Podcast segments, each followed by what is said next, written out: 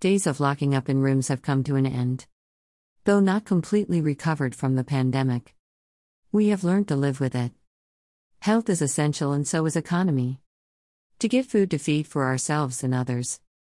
Yet we have left incomplete words for the people who helped us manage the situation. Starting from health workers, doctor, nurses, until the workers who collected garbage from us. Everyone deserved to be acknowledged for their kindness. When even we couldn't step out in fear. I fill out the words by expressing my gratitude towards them. Tilda Ria.